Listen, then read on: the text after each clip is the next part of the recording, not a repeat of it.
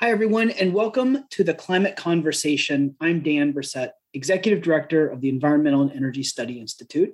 My co host today is someone special. Um, my regular co host, Emma Johnson, is working hard behind the scenes to make the podcast possible. But today I'm joined in the booth by Miguel Yanez, Senior Associate here at EESI.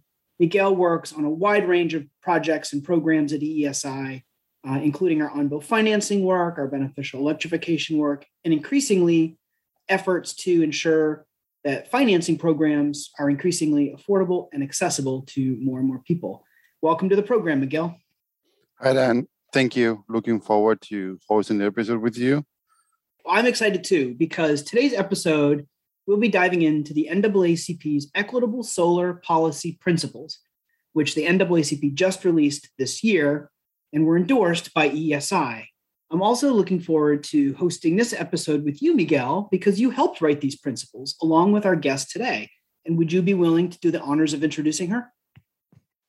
Sure. Thank you, Dan. Denise Abdul-Rahman is a field organizer for the National NAACP Environmental, Climate, and Justice Program. She holds a Bachelor's of Science in Management an MBA in healthcare management, and a health informatics designation from Indiana University School of Informatics, and is a Black woman foreign war veteran of Desert Storm. She has received numerous honors and recognitions and serves on several boards and advisory boards. Burrahman leads su- support for building rooftop and community owned solar energy efficiency projects just transportation and equitable goods movement model the Black Green Pipeline Initiative and provides equity and inclusion clean energy policy language that rams minority businesses, enterprises, fair chance, and geographic enterprises. So, welcome to the show, Denise. Thank you so much, Miguel and Dan. So happy to be here. Well, the pleasure is all ours, Denise. Let's dig right in. I know you know very well what the equitable solar principles are. I know Miguel does. But for the rest of our audience, what are the equitable solar principles and how did these equitable solar principles come together? Thank you. So, yeah, I'd like to just give a little bit of background and then certainly dive right into the principles. Um, in 2018, the NAACP launched the Solar Equity Initiative uh, for the purpose of increasing solar installations in communities of color and to connect these communities to skill training for solar jobs, all supported by strengthened solar equity policies. The initiative is centered on the civil and economic and environmental justice rights, connecting communities of color, and resource challenged communities across the nation. And today, the Solar Equity Initiative has grown to include additional solar industry partners and clean energy advocacy organizations like ESI and faith groups and community partners that are interested in advancing the equitable deployment of solar and its benefits. Uh, developing bold solar policy and addressing the impacts of climate change. Uh, there are eight uh, principles, and these uh, principles they do everything from reflecting the inclusive and community driven theory of change, really highlighting using uh, democratic processes and principles like the Jemez principles and environmental justice principles that underscore emphasis on bottom up organizing and being inclusive the principles uh, call for addressing past and current and future impacts of climate change by fostering the development of solar energy policies that will move us toward a resilient and just transition and looking at measurable improvements, making sure that there are strong consumer protections in place uh, principle four is uh, all about increasing and advocating for resilience, such as resilience hubs and uh, making sure that communities and individuals are protected and benefiting from um, all the good things about solar energy and making sure that it's cross cutting, looking at housing affordability and clean air issues and education and transportation and working with utility as within the regulatory frame to re- reduce uh, rates and things of that nature, all while infusing solar. Principles six and seven are about integrating um, energy efficiency and grid upgrades and renewables and buildings and transportation, transit and electrification and storage. Principle seven is about driving both the economic and political benefits of solar to reduce energy burdens. And last but not least is principle eight, which is all about striving for equitable, accessible solar that also delivers a net positive impacts uh, and benefits to consumers uh, of solar. Thanks. Well, congratulations. Obviously, a ton of work went into developing these principles. NAACP is a proud historic organization with a much wider portfolio of interests than environmental and climate issues. How do these principles that you've developed or helped develop connect with the wider mission of the NAACP?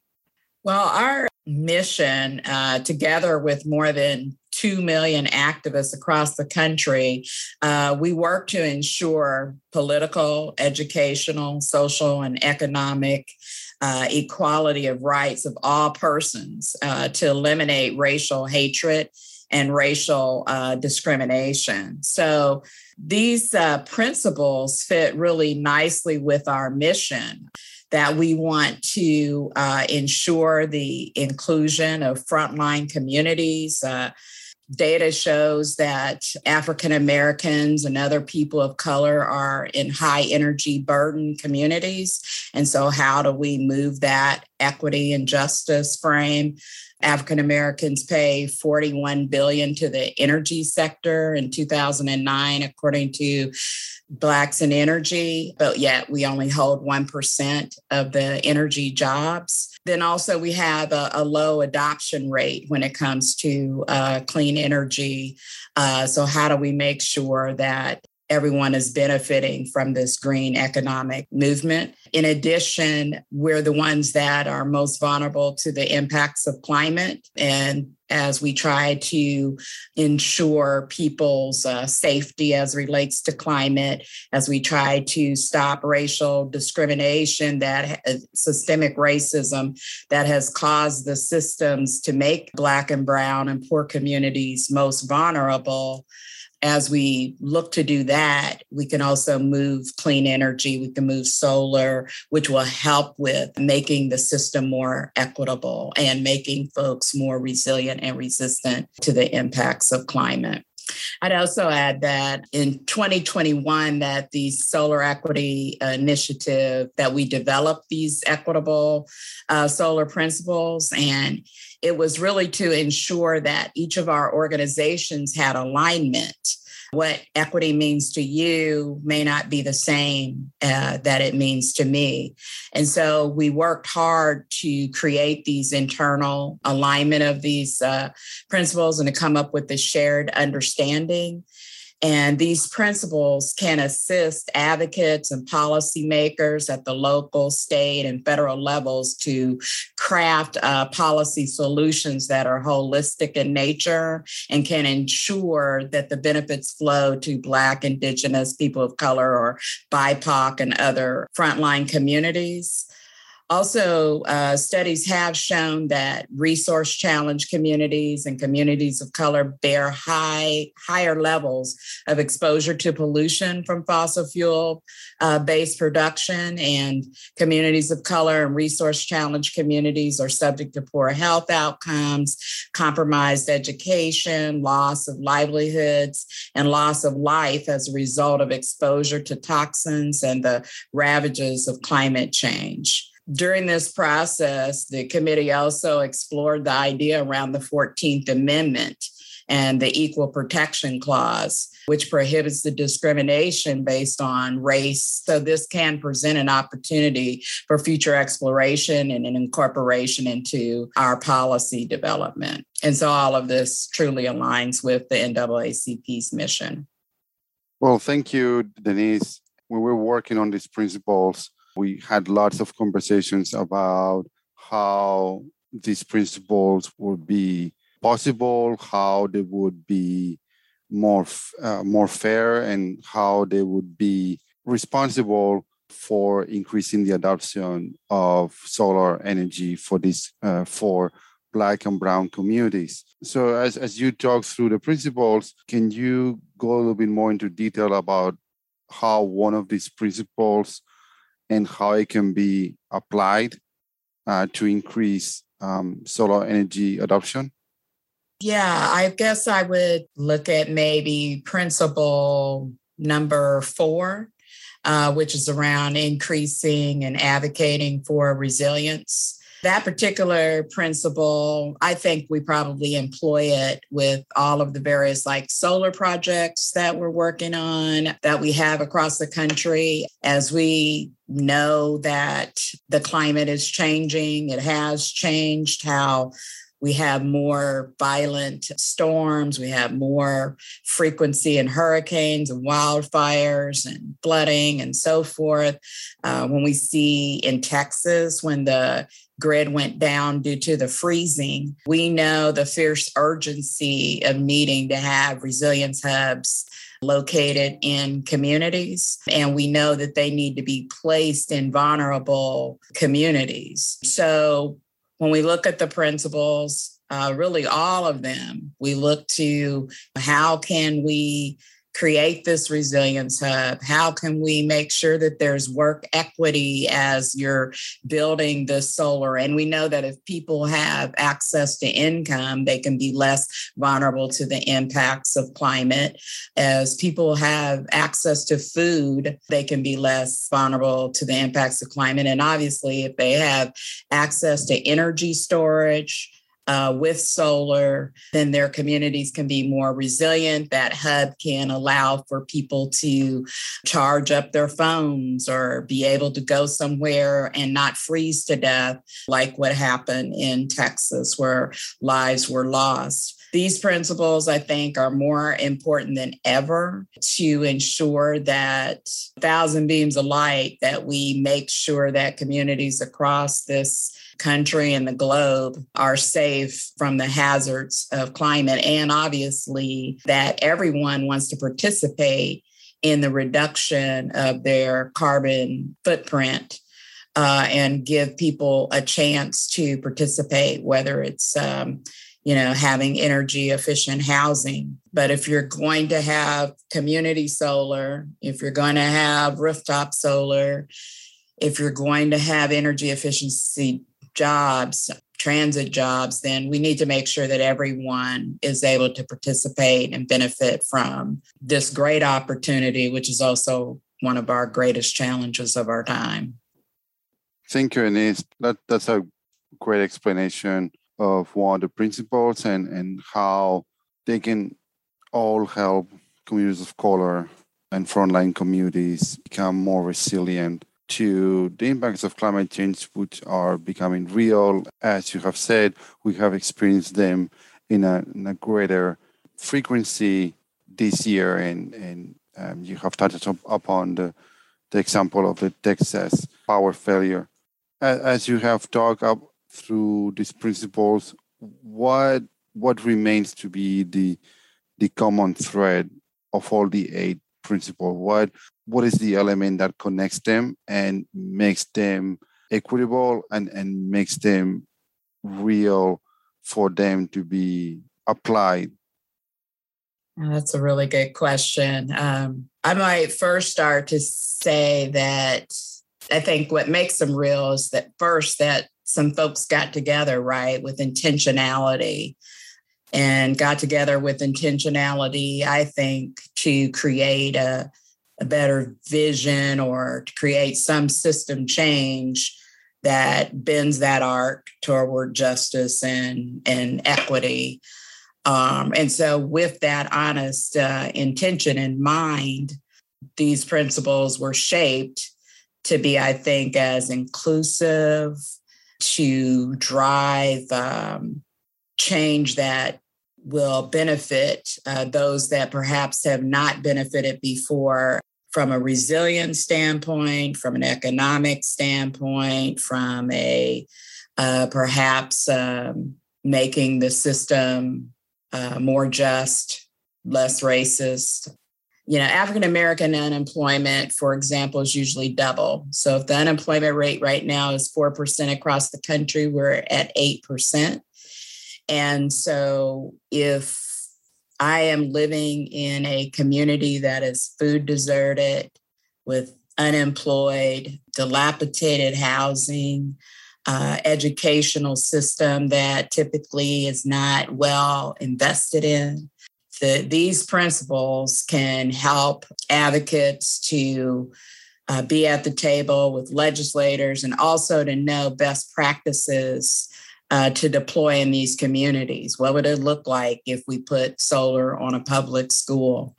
And all of the savings that that school uh, would obtain that can go to that child in that community that can maybe now have a laptop computer that I think a great travesty right now is children that actually go to school that have no air conditioning that are, you know, as the heat continues to rise. So, what if that school were saving money with solar energy and now can afford to install air conditioning?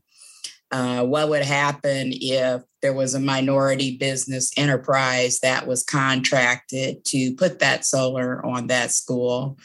Data shows that minority business enterprises tend to hire more Black and Brown people, thus creating that job opportunity. What if we imagined that that family, that father, that woman, that mother that obtained that job to put that solar on or was able to market that solar in the community for that school uh, was able to now make a good paying wage job that can now allow them to have access to food, uh, whether they were to grow it in their yard or whether they have to hopefully get on equitable transit system to access that quality food.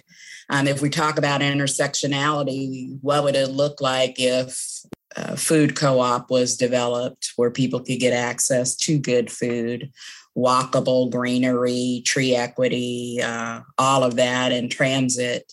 you know, what would that do for the child Jamal or or Tania? What would the trajectory of their lives uh, look like? So, I think these principles speak to all that the the possibility of equitable change, uh, just just energy future uh, for all for those that have not been included, as well as their resiliency, their ability to thrive and live um, wonderful lives of possibility. Thank you, Denise. That that is a great vision of what these uh, solar equity principles can provide as they're interconnected uh, and intersected with other parts of the economy and other parts of the social social reality that people experience on every on an everyday uh, in their lives as uh, transportation, clean energy, food system, the air that they breathe, the healthcare system, the uh, education system, all that is also part in some way reflected in, in these principles that they're not in a, in, in a silo, they're really intersected with other parts of the economy. As you mentioned, these principles have been worked on by advocates and by organizations that are really grounded on the, the principles of the Jemez principles and EJ principles. But I'm sure that other organizations and advocates have also looked at solar energy and how that can improve the lives of people. How can you see these um, solar equity principles connected to similar principles that other groups have worked on in, in the past? Well, the most similarity that I've seen across the different networks that we, the NAACP, have connected with is everyone is with intentionality working on whether it's JEDI, just uh, equitable and diversity and inclusion principles, or whether it's some form of equitable principles. And I think that's important. And I think it's important for these networks and allied organizations to you know, ramp it up in as many spaces as we all possibly can uh, with our federal agencies, with our, you know, state and local, uh, with the sustainability person at the municipal level and so forth, and with organizations uh, everywhere in helping to embed, I guess, this equity frame and what it is. And hopefully that we all have some alignment as we look at equity, that we're all kind of looking at it the same, at least within this clean energy space. But it would be nice if it rippled even beyond that that we all have a very similar shared understanding, uh, that it, you know, ripples into rural and urban, you know, so that we all see the our similar benefits for all of us, right? Uh, for all of us to have energy democracy is beneficial uh, to the urban person and it's beneficial to the rural person.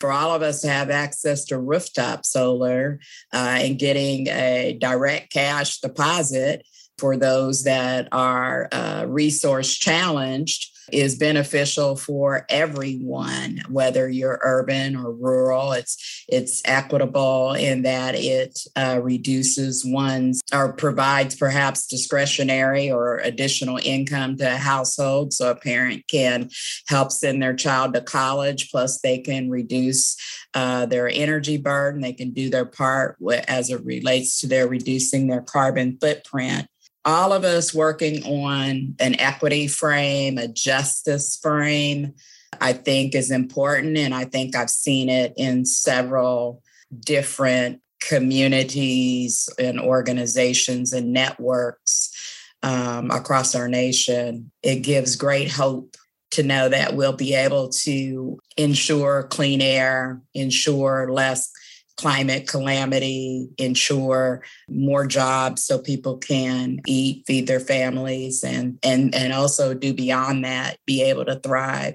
So I believe it's going to happen, and I have a lot of faith in uh, just organizations like EESI and so many others that are working tirelessly, you know, to make it happen.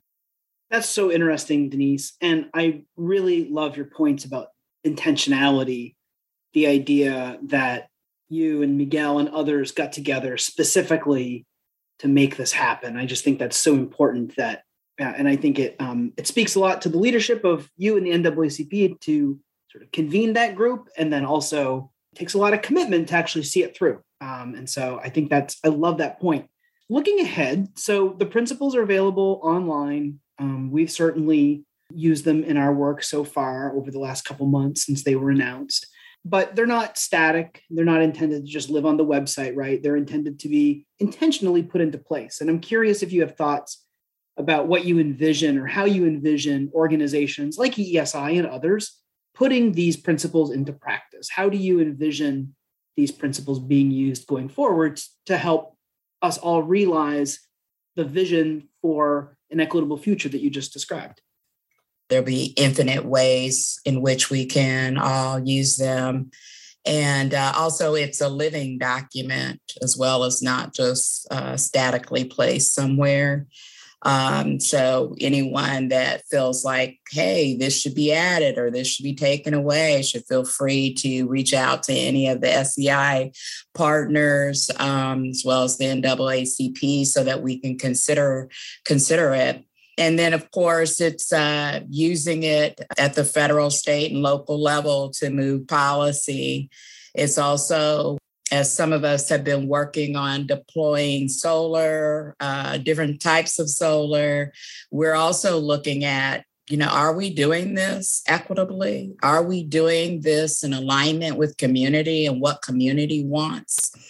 Are we employing the Jemez principles? Are we looking at the so uh, it is a way in which to employ practice uh, in making it real or the just transition it, it's a it's a great template for that on how to work in communities uh, on on this issue we also have talked about it creating scorecards around it or uh, looking at uh, legislation that's uh, maybe moving or legislation that just passed, like uh, the one in Illinois, to look at how many of the principles that the Illinois legislation uh, maybe uh, met. So uh, it can create case studies, right, based off of the principles that uh, says, look at this uh, particular model of legislation, look how it aligns with the principles, and look at what has happened, all the benefits, and really the reasons for using this type of template. Not saying that the Illinois um, legislation use that as a template, but if it aligns, then it's like this is a great playbook for employing solar, deploying solar uh, across the nation. Well, this has been a, a great conversation, Denise. Thank you so much for joining us on our podcast and uh, helping everyone understand where these principles came from, how they were developed, the through lines, the common threads, the commonality, the intentionality, also sort of what you see in the future for these principles. So, thank you so much for joining us today. I know this is a podcast, it's an audio medium, but we're recording this on Zoom. So I can also say it's also very nice to see you today. and uh, it's great to um, uh, have you on the podcast as a guest. Thank you so much. Thank you. And thank you to ESI and everything that you brought to the principles. We couldn't do it without great partners uh, like ESI. So thank you. And thank you, Denise, for for being part of this great podcast, and thank you for inviting ESI to be part of the social equity initiative. It, uh, it, ESI is part of it, and we continue to work. So, so, so great to be working together and to see how we can continue to work on these principles to make them more, uh, as you said, to to advance them into um, sort of policies or how to create playbooks, and also how to start deploying more solar for communities of color, for uh, faith-based institutions, and for house uh, for households on-site solar community solar that can help them access and lower the energy bills and also reduce the impacts to climate change. Well, that was a great conversation. Miguel, it was so nice to have you join me today on the podcast. Um, I hope you had a good time and hopefully you'll come back soon and um, we'll find a new way to uh, talk about our on-bill financing work, our beneficial electrification work, and all the other things that you're doing here at ESI to help make clean energy more affordable and equitable for everybody. So thanks for joining me. Thank you, Dan. Great to have a, this great conversation with Denise and with you. Great. Well, that will wrap us up for today. Great conversation with Denise. Great to have Miguel join us. I hope everyone in our audience enjoyed listening to our episode today and learning all about the equitable solar principles. If you want to learn more about EESI's work, please head to our website, www.eesi.org. Also, please follow us on social media at EESI Online for all of our recent updates. The Climate Conversation is published as a supplement to our biweekly newsletter, Climate Change Solutions. You can subscribe by visiting us online at www.eesi.org forward slash sign up. Thanks for joining us, and we'll see you next time.